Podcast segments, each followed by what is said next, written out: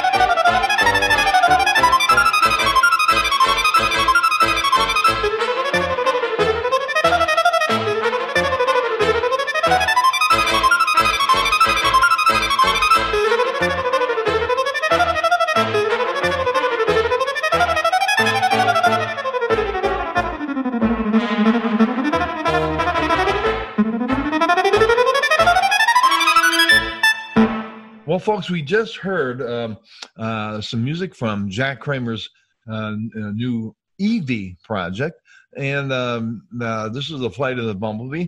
Uh, Jack, could uh, you know? First of all, let me say this: we have Jack Kramer with us today. How you doing, Jack?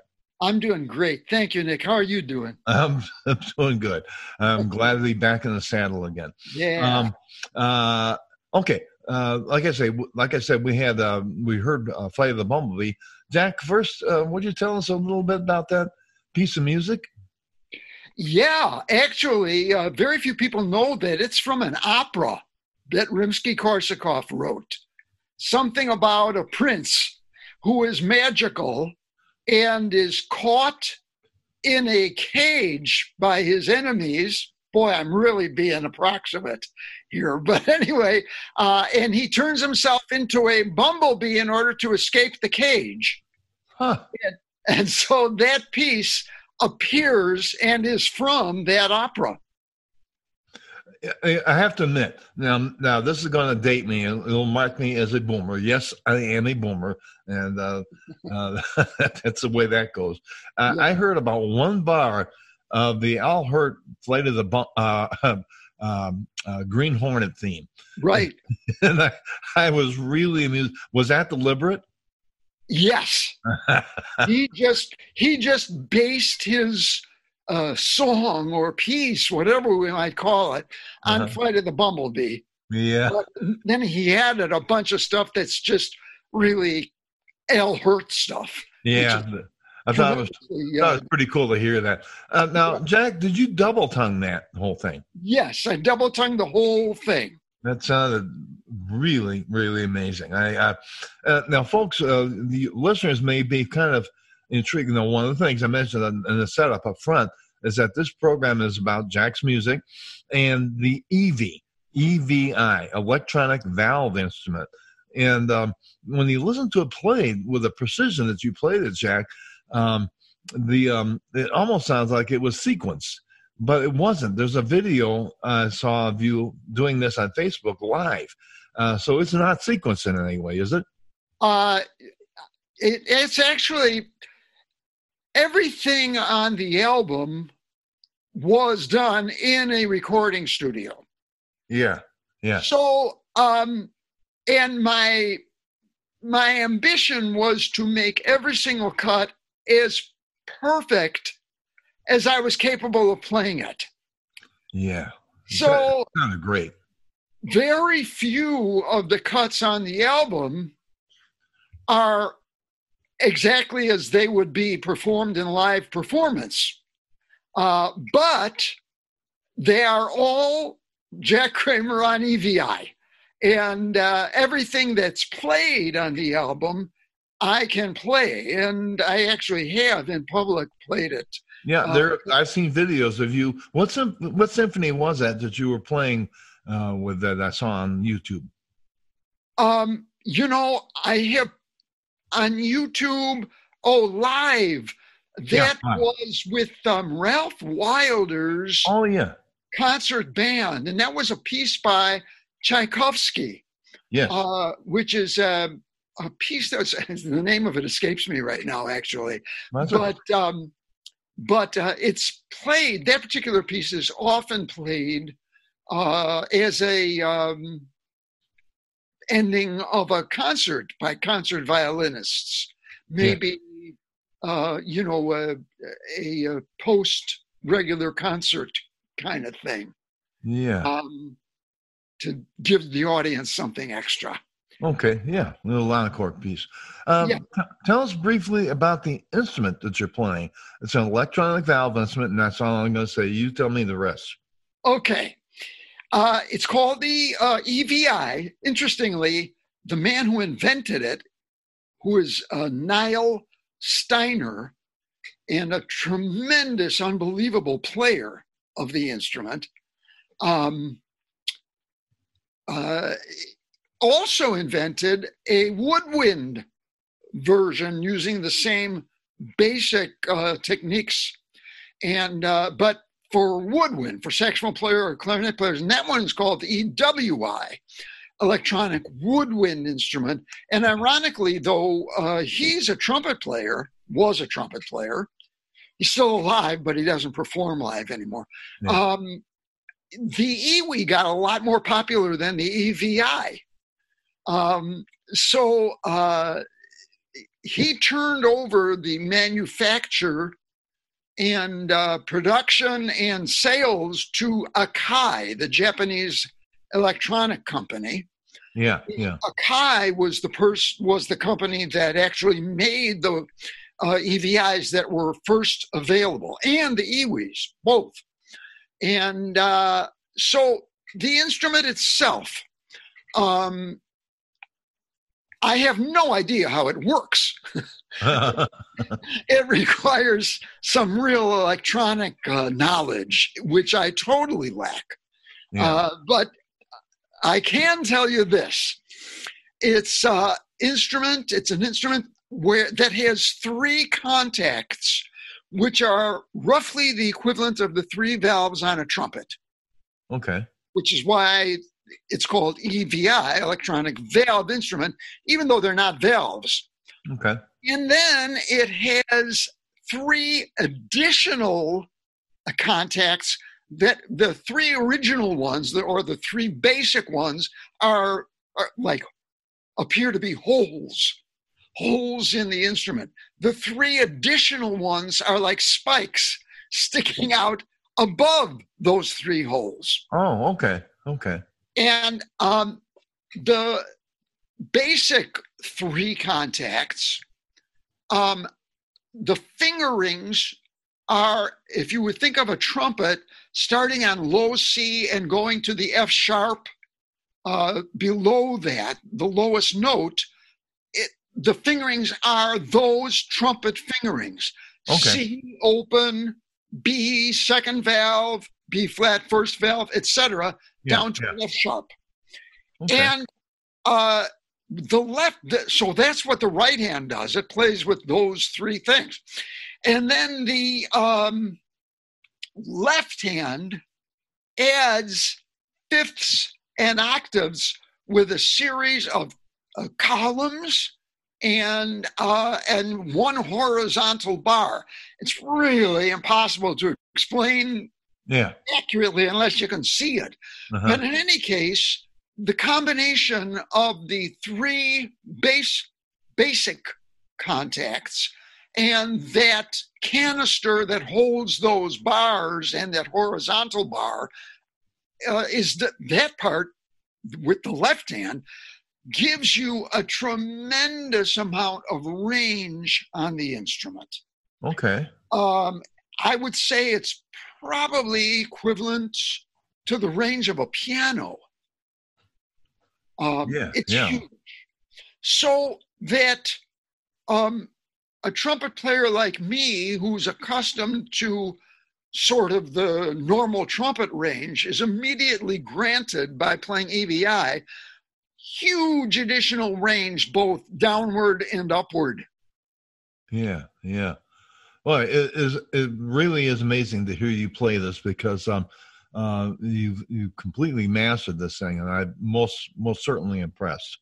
Oh, uh, thank you, thank oh, you. practice, practice, practice, just like yeah, uh, always the uh, uh, words of wisdom there.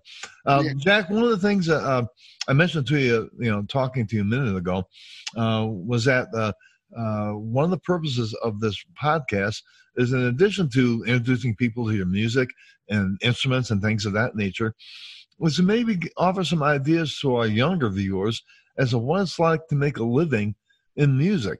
And you were you know i know you're retired from your jobbing position now right. but you were for many many many years one of the busiest uh, jobbing band leaders in chicago. Uh, yeah. And uh, you worked with what music incorporated was that the company in the from 1981 to 1990 exactly 10 years uh-huh. Uh, music inc was together that was a, a company uh, the partners were uh, Alan Kay, Michael Larrick, and I. Yeah, yeah. yeah. And and uh, for those ten years, uh, we worked an incredible number of jobs. The three of us were all band leaders. Yeah. And we all had popular bands. And yeah. then we booked other bands, other groups, other singles, all kinds of uh, all kinds of uh, musical entertainment. You were the talk of the town. I mean, it was just amazing how much uh, business and music you guys did. Yeah, uh, Alan and Michael were and are terrific salespeople. Yeah. Me, not so much. but uh, when they asked me to join them, and what had been Alan K Orchestras became Music Inc. Yeah. Um, I of course got involved in the booking too, and uh, that company was pretty amazing. As a matter of fact, Music Inc. was written up in the mid '80s uh, with a front page article in Variety, the show big Really? showbiz uh, magazine or newspaper, and it uh, named us as the largest private party booking company in America. Well, I have no doubt that was true. I mean, you again, as a musician coming up in the Chicago area, um, hearing about Music Incorporated gigs every weekend was just mind-boggling. It was very cool. Uh, Yeah, it was an amazing company. Uh, and uh, it was a wonderful thing for me to work with those two guys because they uh, virtually forced me to make my band a bigger band and to charge more for it and to do all the things that good business people do. yeah. Uh, so it was a great experience working with uh, Michael and Alan and uh, and keeping the band very busy and knowing that we were bringing music to re- really literally thousands of people. Well, and- uh, now the business has changed. oh boy, I was going to ask you a comment on that. Yeah. I- Uh, Music Inc., as it existed in the 80s, couldn't even exist today. Really? Uh, all our business was done by phone. All the picking up of jobs was done Okay. by phone. And through the years, through the 90s and into the 2000s and the 2000s and 10s, all business virtually has been picked up on the internet. Okay. Um, and so the phone business has basically disappeared. Okay. And uh, there are bands doing very, very well uh, using those uh, methods, but uh, completely different from what Music Inc. did. And uh, music is the business has changed also in that uh, bands simply cannot, do not work the same kind of volume of the numbers of jobs that we did. Uh, we used to have, my band used to have four or five jobs on weekends very consistently. yeah. And that, that, of course, just can't happen anymore. Uh, Yeah, What do you attribute that to? Do, do you think people are just not interested in having music as much or have taste? Yeah. Uh, well, for one thing, my band did a zillion bar mitzvahs, bar mitzvahs and bat mitzvahs, Okay. and developed a huge business uh, up on the North Shore. Okay. Um, and gradually, DJs, as opposed to bands, Okay. Yeah. took up all that business. And uh, after Music Inc. broke up, I just continued doing the same business with Jack Kramer Music. Yeah. And uh, kept it going partly by having, having a, um, a branch of Jack Kramer Music being a DJ and dancer uh, business Oh, okay. which we called Upbeat. And uh, so that was a case of one thing that's very important for anybody who's in the music business or who's just entering the music business. You have to be adaptable. Yeah, that's a very very good uh, concept even introduced there. Uh, things that can be used for younger musicians now. uh, Yes. With the uh, new uh, landscape. Yes. And uh, another thing that's happened that's completely different from what went on with us is that uh, bands have started to use pre recorded tracks. Yeah. as yeah. the backups to vocalists. So often there are four and five piece bands going out sounding like 10 or 11 piece bands. Yeah, I played with a few. Uh-huh. Yeah, yeah, a lot of bands did that, and other bands uh, actually had big bands, but still used the background tracks pre-recorded for certain uh, songs where they wanted to really uh, sound authentic, like as we used to say, sound like the record. Uh, Yeah. and uh, so there, one thing is very important, uh, as as we were just saying, uh, being adaptable and trying to be as uh, contemporary as possible with new happenings in the music business. Yeah. Very interesting. Uh, now, Jack, you're a trumpet player. Oh, yes. Um, what's a, uh, you know, when you were jobbing as a leader, you're playing trumpet. Uh, did you play the Evie at all on your jobbing dates? A lot. Oh, I it a lot on jobbing dates.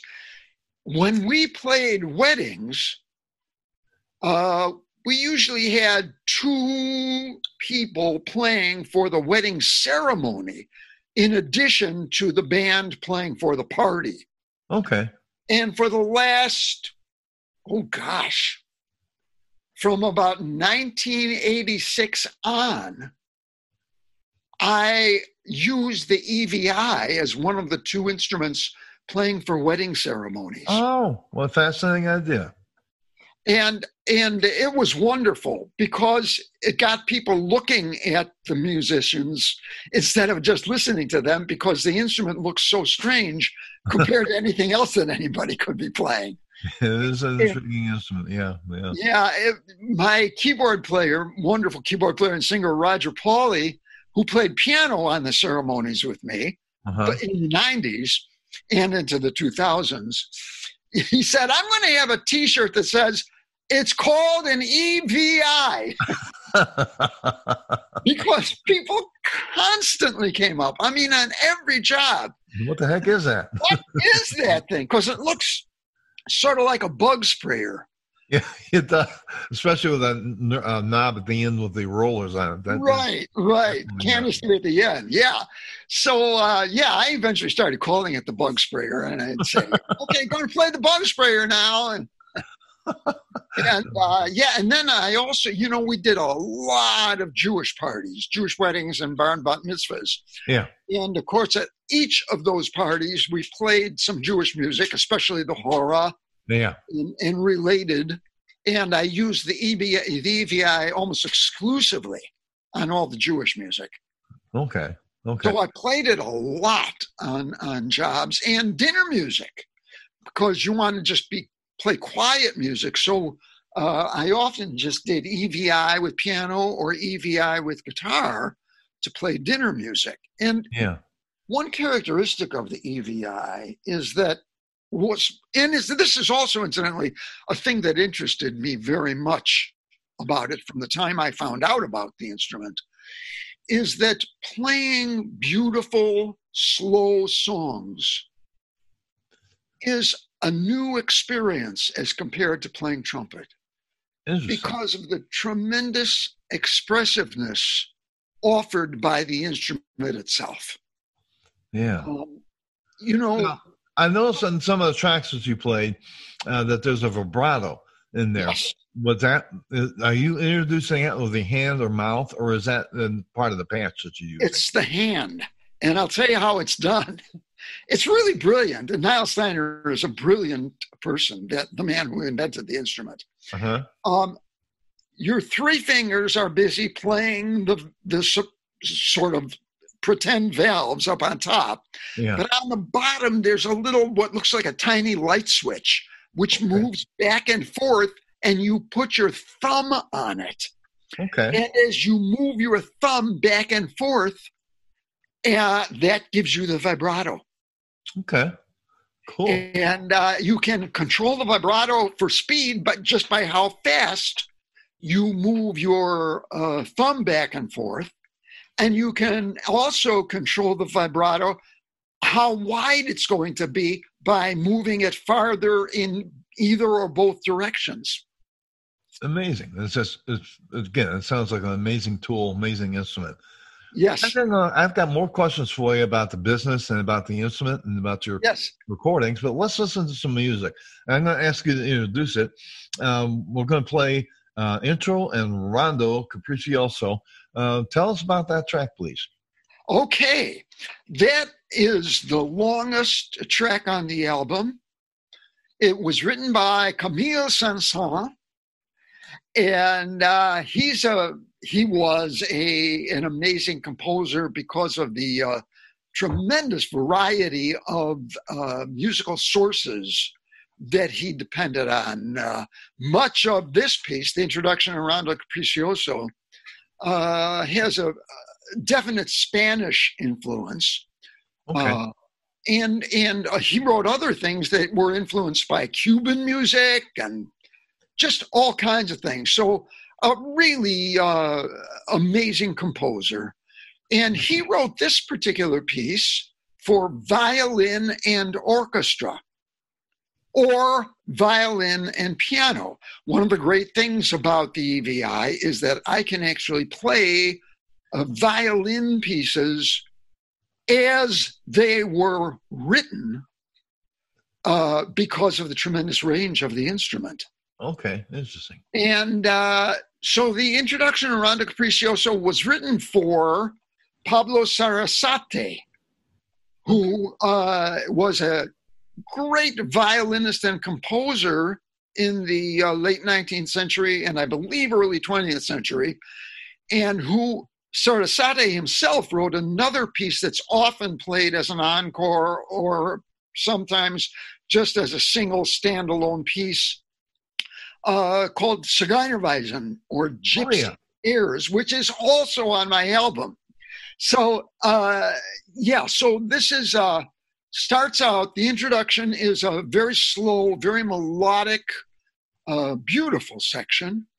And uh, the uh, Rondo Capriccioso is uh, up tempo with various changes in tempo, changes in style, changes in feel as it goes on, and ending with a ridiculously fast, uh, about minute or minute and a half section, um, which incidentally, on the album it sounds real, real fast but it's not nearly as fast as the great violin violin violinists uh, played it oh, play it. So um, uh, i tried but i couldn't get it up there. Well let's listen to it folks. Intro and rondo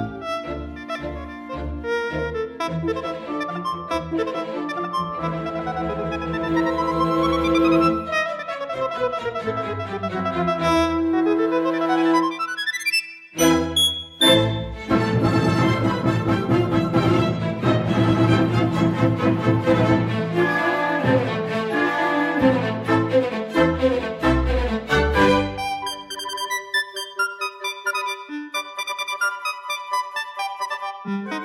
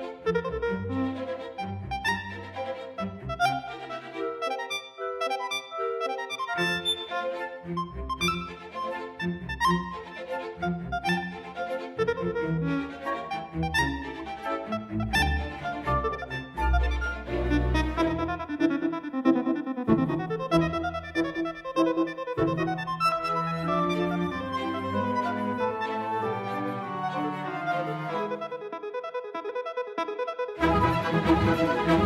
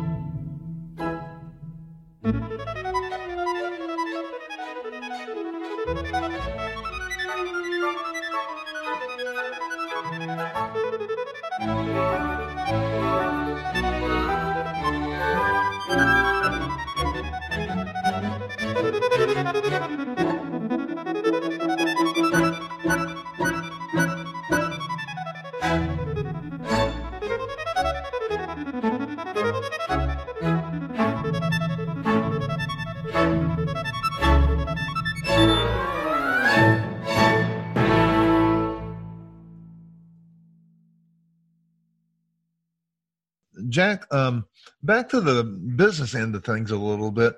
Mm-hmm. Uh, you mentioned tracking. Uh, you know what? You know the, the, idea of tracking bands, bands playing with uh, pre-recorded tracks. Now I play with bands that are larger bands that use tracks. I've also played with bands that are seriously cut down, and they're putting musicians on the stage almost just to kind of make it look like there's a band, and most of the music yeah. is tracked.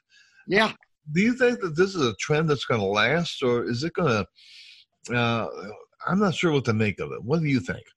Well, it's a tough one. Uh, certainly, I'm no, I'm not real great at predicting the future, uh, but um, I would say I see no particular reason why it wouldn't last.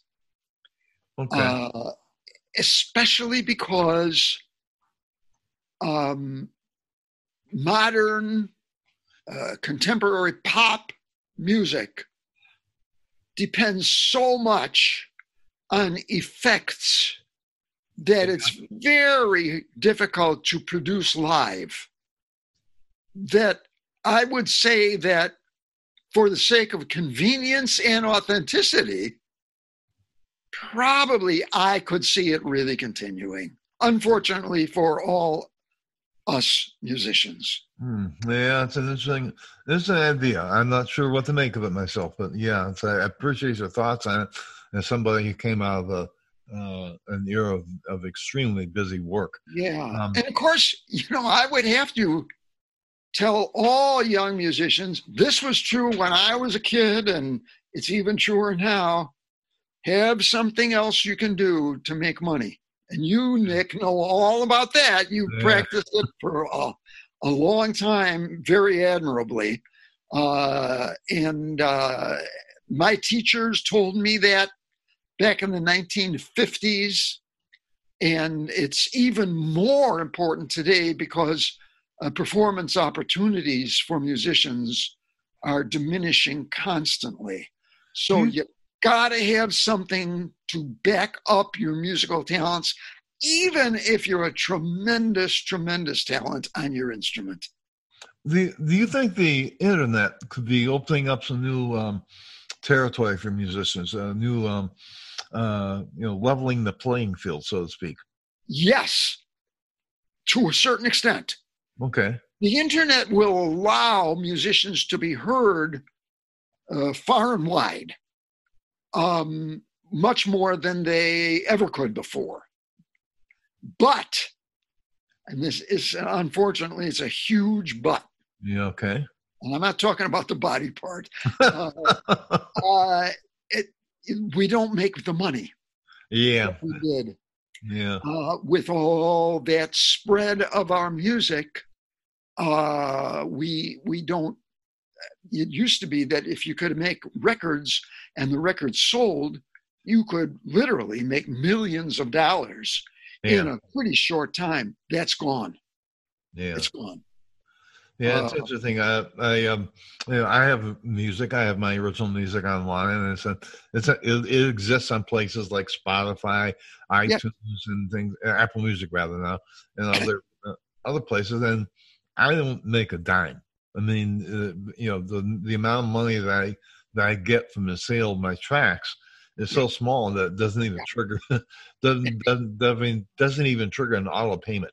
Exactly. It's uh, and you know, uh, I could just talk about my experience now. Yeah. I started a Facebook page. Yeah.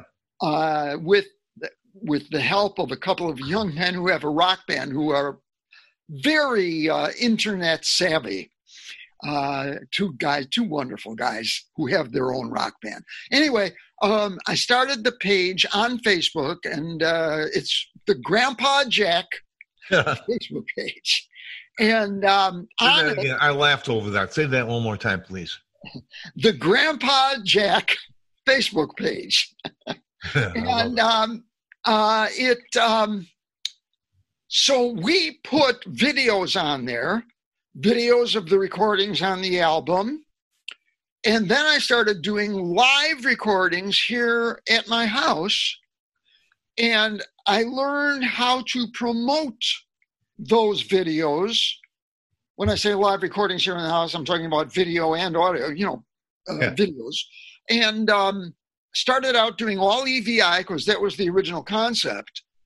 Uh, and with the help of those guys and and uh, using uh, techniques that you can use on Facebook to spread the videos all over the world, which we have done, uh, I've probably got about a total of probably half a million views on Grandpa Jack by now. That's great. Yeah, it is. It's great. But how much money have I made on them? Zero. Yeah, yeah. As a matter of fact, it's cost me money. Of course, to do that kind of promotion on Facebook costs money. Certainly. Yeah. yeah. Uh, so I'm very gratified by the fact that people all over the world are hearing me, but it, again, nothing financially, no financial reward whatsoever. Yeah, uh, I guess you have to find a way to do it, do more of it live. Um, to Yeah. using the uh, online presence to um uh, support your live endeavor. Uh, Zach, uh, uh, I kind of randomly going through my questions here. Sure. Um, what possessed you to pick up the electronic valve instrument? Okay, um, in 1985, I got a phone call from a dear friend of mine who is a wonderful composer, and he was doing a whole lot of TV soundtracks right in that time Yeah. in the uh, 80s, and actually before that, from the 60s and 70s and 80s. His name is Jim DiPasquale. oh yeah. And Jim called me and said, Listen, there's something you got to do. I said, What? he said, There's an instrument that I've been using on all the soundtracks that I've been recording. It's played by a man named Nyle Steiner, and he calls it the EVI, electronic valve instrument. It's a synthesizer for trumpet players. And he plays on my soundtracks and makes the most beautiful sounds. And actually can replace some instruments in the orchestra with those sounds. So he said it's just been uh, manufactured and put out by uh, Akai, and I really urge you to play the instrument because I think with your technical ability, he said, because Jim knew my playing real well, Yeah. Yeah. uh, it would be absolutely perfect for you. So I immediately ordered one um, and got it from a place that they were calling the EVI store in Los Angeles, which I eventually visited. But Yeah. I got it and saw right away how I would be able to play music that I had always loved, particularly violin pieces yeah. that I never could play on the trumpet. Yeah. Yeah. Uh, and it it afforded me also the opportunity to play music that I loved, that I had difficulty playing on trumpet because of my uh, flaws or weaknesses as a trumpet player. Hmm. There were several things I could do on trumpet that I did better than most trumpet players and Yeah, even better than uh, pro- many professional trumpet players. Sight reading, playing by ear, uh, picking up melodies, uh, playing very well in short spurts, which made uh, recording my preferred method of performance. But I never developed really, really good range and really, really good endurance. And those two things made it impossible for me to be a consistent lead trumpet player. Okay. And I another flaw in my playing was that I was never a, a studied uh, improvisation talent. Okay. Um, sometimes I'd rip off a good solo, but yeah. yeah. uh, if I had to read the changes and play a solo over the changes, I was mm, maybe 50% lost. so, so the EVI, it became apparent really quickly that those were not issues. I could play an EVI solo forever. There's no endurance issue at all. And range, of course, is no issue at all. As a matter of fact, even the really fine high note players, lead players like you on trumpet, you can't play a double C softly and beautifully and with a beautiful vibrato. yeah. Yeah. But you can on an EVI. Yeah. Yeah. And So- beyond. you can go way beyond there. So it's uh, it's wonderful in that respect. It's just a wonderful instrument in that respect, particularly for me, particularly Yeah. given sort sort of my ceiling or my limits as a trumpet player. Now, Jack, um, you've mentioned a couple of times the CD. Tell me everything about the CD project. Uh, where can I find it uh, to buy it? Uh, how can people go out there and, and purchase your music and support your your endeavors musically? Tell me Thank everything. you. Thank you. The best way is to get the CD, which is it's available on all the uh, platforms, CD Baby, um, Amazon, uh, etc. Uh, in, Instagram, all the platforms have the CD available, uh, and nobody's buying CDs anymore. well, Um, can, can you buy the tracks online individually? Yes, you can. Uh, I think they're available on Amazon and Instagram and the others, the names of which I can't think of right now. iTunes. Is iTunes Okay. still going? I think it's Apple Music, Apple Music. Yeah, it's available on all those. Spotify. Uh, Spotify. Yep. Yep. Okay. Uh, whenever you make a CD through CD Baby, Oh yeah. that does it, they put it on all the platforms. Okay. Okay. So CD Baby is the um, uh, entry place, and then uh, yes. it's available everywhere else as a result. Yes, it is. It is. And uh, terrific. interestingly, Nick, that musicians often still prefer CD to all the other uh, ways of listening to music. Yeah. Yeah. Other than musicians, it's hard to find buyers. yeah. This is true. This is true. What's the title of the CD? Jack Kramer plays classical EVI. Jack Kramer plays classical EVI. Right. Well, I think that's just terrific. Uh, let's listen to one more track. Yeah. Um, uh, this is uh, Hora Staccato. Tell me everything about that track before we play it. Okay, Hora Staccato is a piece that was written by a Romanian gypsy violinist named Grigoras Dinicu. And uh, legend has it, and it's probably some element of truth to it, that uh, Jascha Heifetz was in Romania, probably on a concert tour, in the perhaps the early 1930s and he happened to stop in at a club where Dinicu was performing. He was a violinist. And Heifetz was really taken with Dinicu's playing. He said, This guy plays as well as any violinist I've ever heard. But he was particularly taken by one of the pieces that that violinist wrote called Hora Staccato, which in many ways typical of that uh, Dinicu's uh, uh, compositions, very Romanian and gypsy sounding. And uh, Heifetz took it back to the United States and played it on almost all his concerts, usually as an encore.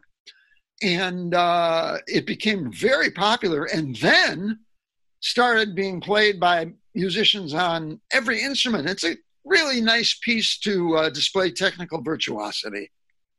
And uh, he uh, made it so popular among classical soloists that not only other violinists played it, I mean, hundreds of other violinists played it, but trumpet players, clarinetists, flutists, people, all kinds of concert uh, performers started playing Hora Cop, Harry James, Benny Goodman, Yeah. various arrangements of it.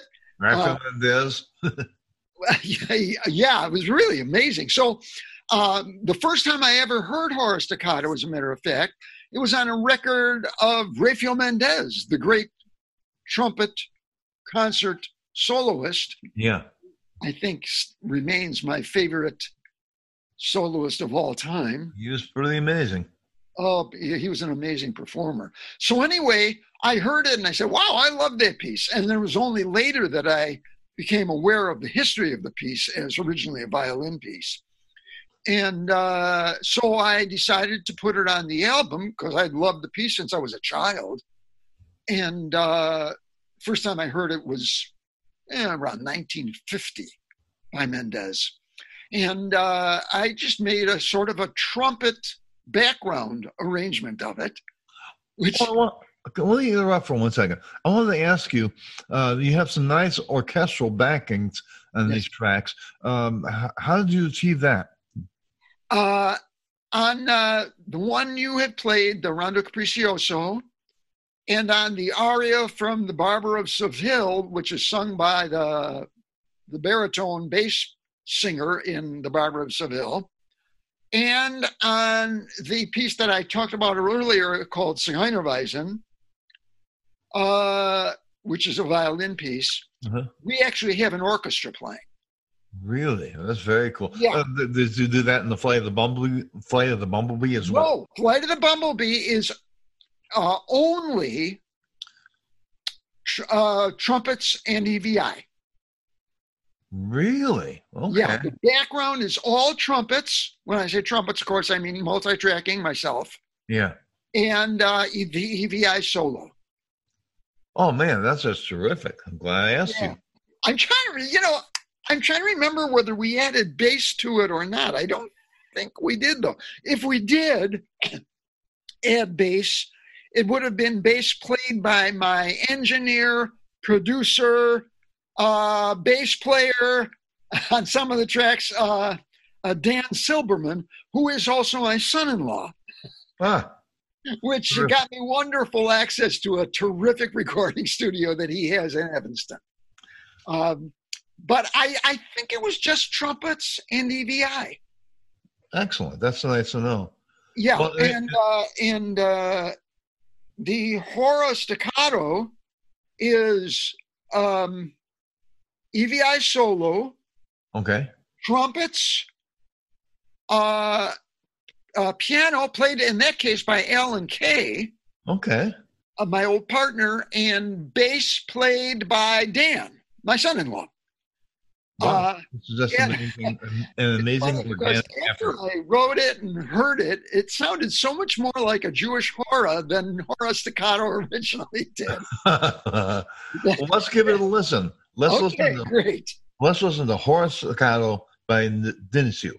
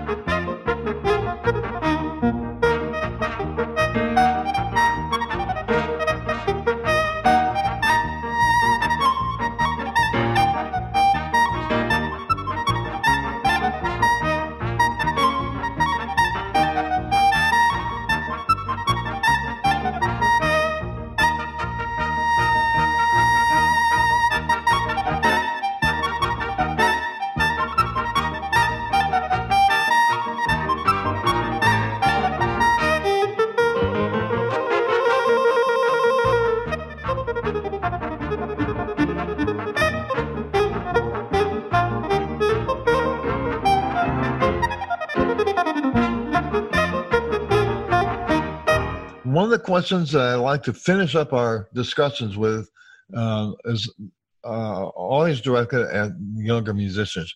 Jack, you've had a, a, a, treasure trove of experience as a professional musician in the um, trenches of the Chicago jobbing scene. Yes. Um, and what advice would you give to a musician getting out of college right now as to what they can do uh, to survive and be a better working musician in the 21st century? I think the best thing to do for other than classical musicians is to, if it's an instrument that you could fit into any kind of performing group, immediately try to either form or join a group. Okay.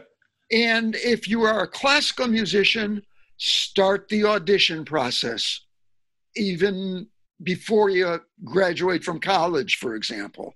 Yeah. Uh, and uh, you know you got a tough way to go, but you have to do it.